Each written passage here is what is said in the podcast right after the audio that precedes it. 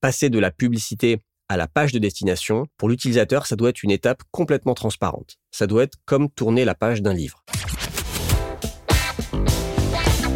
The number one deal is Facebook ads. They are underpriced. Senator, we run ads.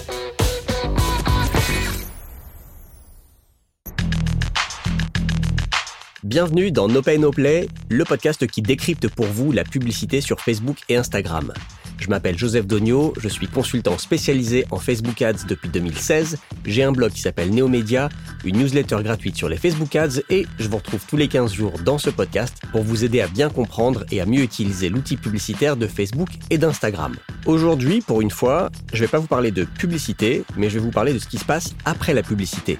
On va parler de landing page, de page de destination et je vais vous donner 4 conseils pour optimiser vos pages de destination parce qu'il ne faut pas négliger l'impact de la landing page dans le succès de vos campagnes publicitaires. Avant ça, j'ai une petite annonce à vous faire. No Pay No Play va passer à partir d'aujourd'hui sur un rythme hebdomadaire. Donc au lieu de faire 2 épisodes par mois, je vais désormais faire 4 épisodes par mois. Comment ça va se passer ? Je ne vais pas vraiment faire plus de contenu parce que malheureusement, j'ai pas le temps, mais je vais diviser les épisodes actuels en 2. C'est-à-dire qu'il y aura un épisode qui traitera des actualités méta, des actualités liées à la publicité Facebook, Instagram et plus généralement à l'écosystème méta. Dans cet épisode, je répondrai aussi à une question d'auditeur. Et puis la semaine suivante, il y aura un épisode sans actualité, sans question d'auditeur, juste avec soit un sujet de fond que je traiterai en solo, soit une interview avec des personnes qui utilisent la pub Facebook, Instagram et qui viennent partager leurs expériences comme je l'ai fait jusqu'à maintenant. Je pense que de temps en temps, je ferai aussi un épisode FAQ comme je l'ai déjà fait, mais à mon avis, je le ferai un petit peu plus fréquemment. Peut-être les semaines où il n'y aura pas beaucoup d'actualité Facebook, et ben je remplacerai l'épisode actualité par un épisode FAQ. Donc voilà, c'est un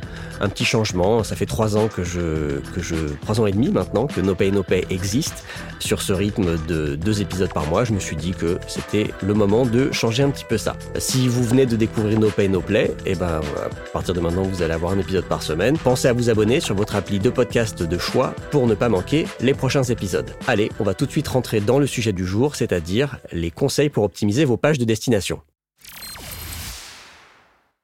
Comme je vous disais en introduction, d'habitude dans ce podcast, je parle de publicité, seul ou avec des invités, et j'ai jamais trop parlé de ce qui se passe après la publicité. Donc post-clic, qu'est-ce qu'on peut faire pour améliorer les performances de nos campagnes ? Parce que c'est bien d'avoir des taux de clics élevés, c'est bien d'avoir des coûts d'acquisition faibles et des ROS élevés, mais tout ça, sauf le taux de clic, dépend aussi de la qualité et du niveau d'optimisation de là où vous allez renvoyer vos utilisateurs. Donc la page de destination d'une publicité est importante d'un point de vue métriques, elle est aussi importante d'un point de vue expérience utilisateur. Parce que n'oublie pas que la page de destination, ça va être le premier point de contact avec un visiteur, avec un prospect potentiel.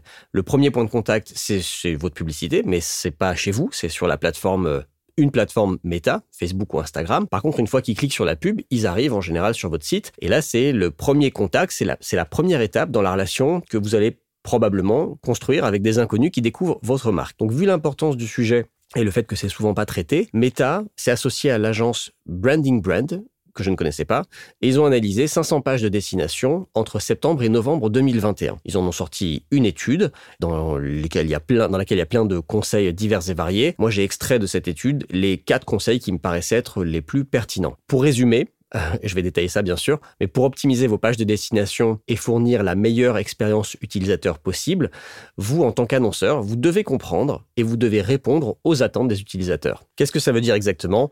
Rentrons dans le détail, je vais vous expliquer. D'abord, qu'est-ce que c'est une page de destination ? Parce qu'en général, on parle de landing page et Facebook, enfin Meta dans l'étude, parle de page de destination. En fait, une page de destination, ça peut être plusieurs types de pages. Il y a d'abord les landing pages. Donc, une landing page, c'est une page qui, en général, présente un seul produit ou une seule offre.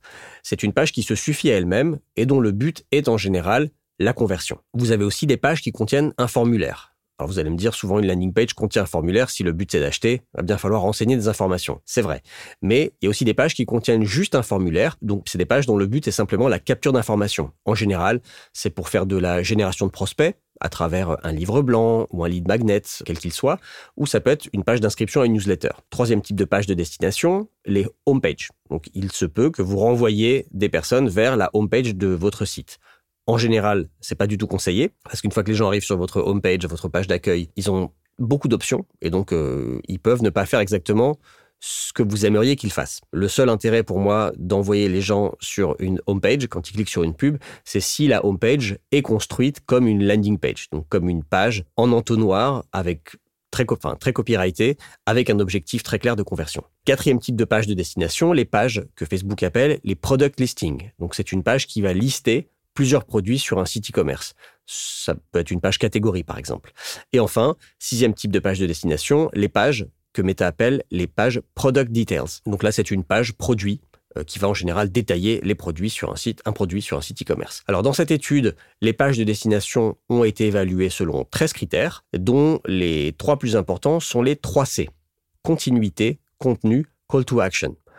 La continuité, est-ce que les produits, les messages, les offres promotionnelles et les prix qu'il y a dans la pub sont cohérents entre la pub et la page de destination. Le contenu, est-ce que la proposition de valeur de la page de destination est bien claire et suffisamment concise ? Et call to action, est-ce que le bouton d'appel à l'action est suffisamment visible, suffisamment convaincant, est-ce qu'il s'adapte à la largeur de l'écran ? Voilà, c'est ça les trois principaux critères des 13. Dans tous les cas, je vous ai mis dans la description de l'épisode un lien, un Dropbox, pour vous permettre de télécharger l'étude dont je me suis inspiré pour faire cet épisode. Donc, rentrons maintenant dans le détail. Je vais vous donner les 4 conseils principaux de cette étude pour optimiser vos pages de destination. Le premier conseil, c'est d'améliorer la vitesse de chargement de votre site. Idéalement, il faut que la vitesse de chargement soit de moins de 3 secondes.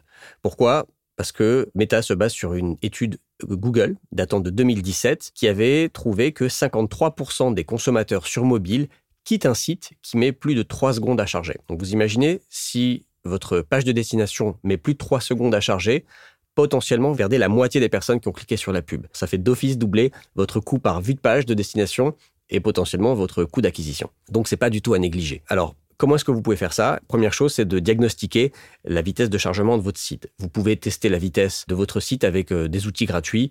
Moi, celui que j'utilise, il s'appelle PageSpeed Insights. Je vous ai mis la description, le lien en description. C'est un outil Google gratuit qui va vous donner notamment la vitesse de chargement, mais tout un tas d'autres informations et améliorations que vous pourriez faire. Donc, voilà, c'est pas du tout négligeable. Vous pouvez améliorer vos performances publicitaires juste en réduisant d'1 ou 2 secondes le temps de chargement de votre site et plus particulièrement de votre page de destination. Un exemple qui est cité dans l'étude, une marque qui s'appelle Grove a amélioré la vitesse de chargement de son site de 30 à 40%. Le résultat, ça a été la baisse du taux de rebond de 56%, la baisse du coût par vue de page de 12% et au final, la baisse du coût par achat de 5%. Dit comme ça paraît peu 5%, mais c'est quelque chose de récurrent. A priori, une fois que la vitesse du site a été améliorée, toutes les publicités, toutes les conversions vont coûter 5% moins cher. Donc, il y a un effet cumulatif qui est quand même pas négligeable. Alors, comment est-ce qu'on fait pour diminuer la vitesse de chargement d'un site ? C'est un sujet technique. Je pense qu'il vaut mieux s'adresser à un développeur, à un webmaster. Mais quelques exemples qui sont cités dans l'étude. Minimiser les requêtes HTTP, optimiser la taille des fichiers images. Il y a plein d'outils qui permettent de compresser les images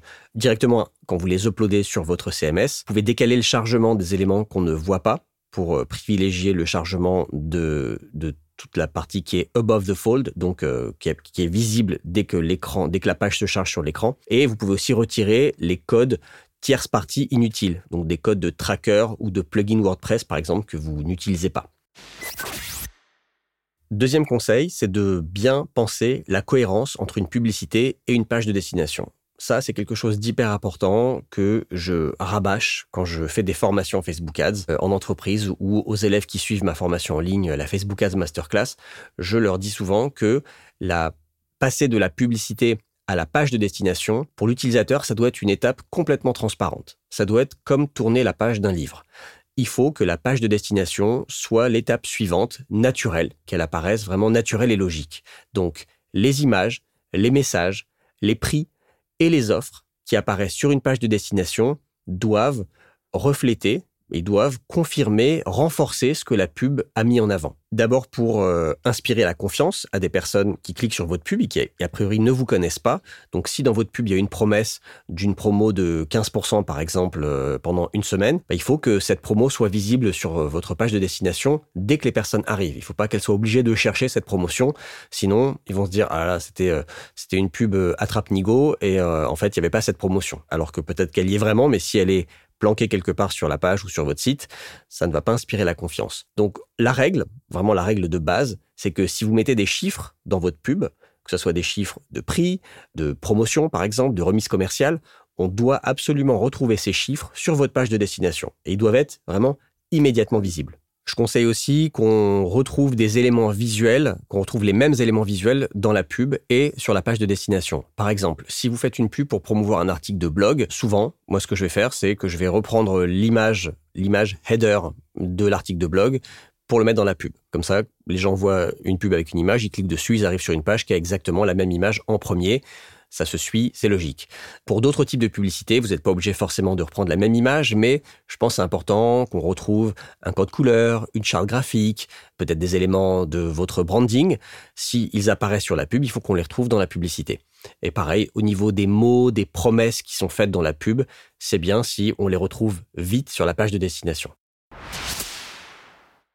Troisième conseil, identifiez les questions les plus courantes et mettez les réponses à ces questions sur votre page de destination. Dit plus simplement, il ne faut pas forcer vos visiteurs à chercher sur votre site les réponses aux questions qu'ils se posent.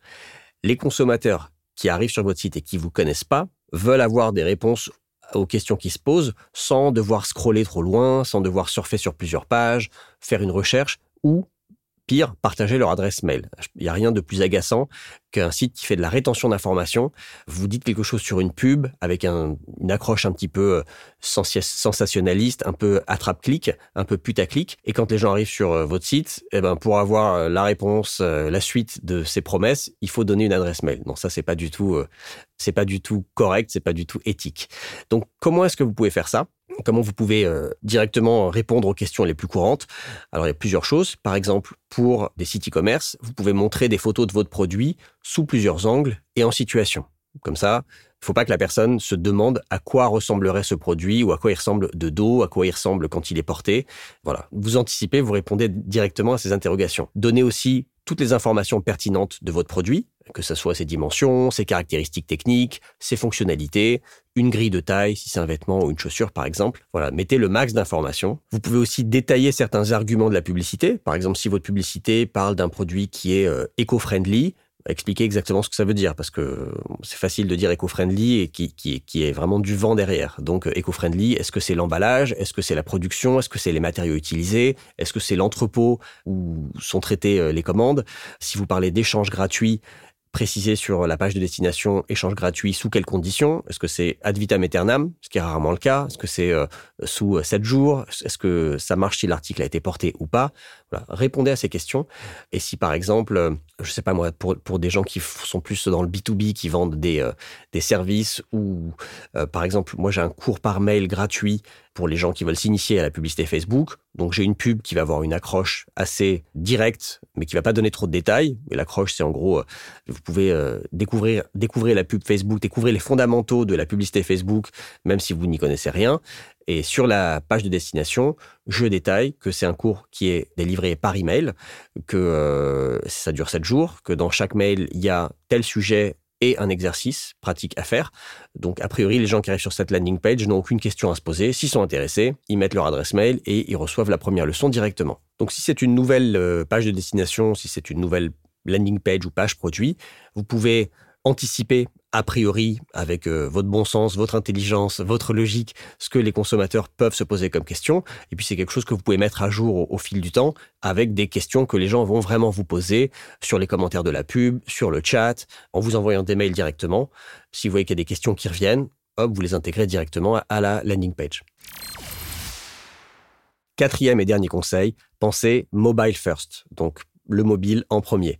Parce que la majorité du trafic viendra très certainement du mobile, donc optimisez vos pages de destination pour le mobile avant de les optimiser pour le desktop. Il faut que les utilisateurs qui arrivent sur cette page puissent feuilleter le contenu. Je n'ai pas trouvé de meilleure traduction. En anglais, c'est skim. Donc voilà, feuilleter, jeter un œil, survoler, on va dire, le contenu de la page de destination et qui comprennent intuitivement quelle est la prochaine étape. Qu'est-ce que vous attendez d'eux? Qu'est-ce qu'ils sont censés faire? Est-ce qu'ils sont censés télécharger quelque chose? Est-ce qu'ils sont censés ajouter au panier? Est-ce qu'ils sont censés choisir la couleur et la taille d'un produit? Est-ce qu'ils sont censés personnaliser une demande avant de passer commande? Voilà, il faut que cette prochaine étape soit évidente. On est vraiment sur une logique d'entonnoir, de conversion. Donc, comment est-ce que vous pouvez faire ça ? Il y a plusieurs suggestions dans l'étude de Meta. Vous pouvez, par exemple, espacer les différents éléments de vos pages. Donc, n'hésitez pas à découper vos pages avec des titres, des sous-titres, à laisser beaucoup d'espace blanc pour que la page soit aérée. Il faut que la navigation soit facile avec juste le pouce. Il faut surtout que les boutons d'appel à l'action soient faciles à cliquer. Donc, il ne faut pas que les boutons soient trop petits, il faut qu'ils soient dans une couleur bien visible, qu'ils se détachent du fond, si le fond est de couleur. Il faut que ces boutons s'adaptent à la largeur de l'écran, parce que les gens vont peut-être consulter la page sur téléphone ou sur tablette. Donc ça, c'est hyper important que le bouton soit vraiment facile à cliquer. Et enfin, Meta suggère d'éviter les éléments sticky. Vous savez, c'est les éléments qui reste fixe même quand vous scrollez. Donc ça peut être une bannière en haut de la page qui va dire livraison gratuite à partir de 50 € ou bien moins 20% jusqu'à dimanche. Ça peut être aussi des boutons de chat qu'il y a souvent en bas à droite sur plein de sites. Alors donc c'est très pratique quand on a besoin de contacter directement le service client de l'entreprise quand on a une question. Mais j'avoue que c'est assez chiant ce genre de bouton sur mobile parce que ça prend beaucoup de place et que a priori on n'a pas besoin que ça soit présent tout le temps. Voilà pour mes 4 conseils pour optimiser vos pages de destination post-clic. Je vous conseille d'aller télécharger l'étude de Meta. Il y a une checklist avec les questions à vous poser pour faire un diagnostic, surtout sur les 3 C, donc contenu, la continuité et les call to action. C'est pas mal fait. Vous avez en gros, vous avez 3 colonnes et pour chacun des critères selon lesquels Meta a analysé les pages de destination de l'étude, vous avez en gros à quoi correspond une expérience excellente, à quoi correspond une expérience où vous avez une marge de progression et celle où vous avez une grosse marge de progression. Donc, vous pouvez voir où vous vous situez selon différents critères et voir qu'est-ce que ça serait si vous étiez au niveau au-dessus dans la qualité de l'expérience utilisateur. Donc, je vous ai mis le lien dans la description de l'épisode. C'est une étude que j'ai trouvée sur le net, donc c'est gratuit évidemment. Je ne vous demande pas votre adresse mail en échange. Et voilà, c'est tout pour aujourd'hui. C'est tout pour aujourd'hui. C'était le premier épisode de ce nouveau rythme hebdomadaire pour No Pay No Play. L'idée, c'est aussi de faire des épisodes un petit peu plus courts parce que entre les actus, les réponses aux questions d'auditeurs et des sujets solos que j'aime bien creuser en profondeur ou des interviews avec des personnes très intéressantes, la durée des épisodes de No Pay No Play avait tendance un petit peu à gonfler et à arriver à 30, 35, 40, 45 minutes, ce que je trouve un petit peu long. Donc là, vous aurez plutôt des épisodes d'une vingtaine de minutes, une fois par semaine, un peu plus facile à consommer. Si ça vous a plu, pensez à vous abonner et puis vous pouvez aussi me laisser un petit avis sur iTunes ou Apple Podcast ou sur Spotify. Je précise quelque chose, si vous êtes sur iOS, ça me ferait vraiment, vraiment plaisir que vous alliez laisser un avis sur Apple Podcast parce que il me manque 6 étoiles pour arriver à 200 avis et il me manque, je crois, 2 commentaires pour dépasser les 100. Donc voilà, j'imagine que dans l'audience de No Pay No Play, il y a bien 6 personnes qui ne l'ont pas encore fait, qui vont avoir la gentillesse d'aller mettre 5 étoiles, ce serait top, ou d'aller mettre un petit mot simplement pour dire que vous appréciez le podcast, ce que vous aimez ou ce que vous aimeriez que j'aborde si vous avez des idées de sujets. Vous avez tous les liens pour me contacter en description de l'épisode. C'est tout pour aujourd'hui, je vous dis donc à la semaine prochaine dans No Pay No Play. The number one deal is Facebook ads. They are underpriced. Senator, we run ads.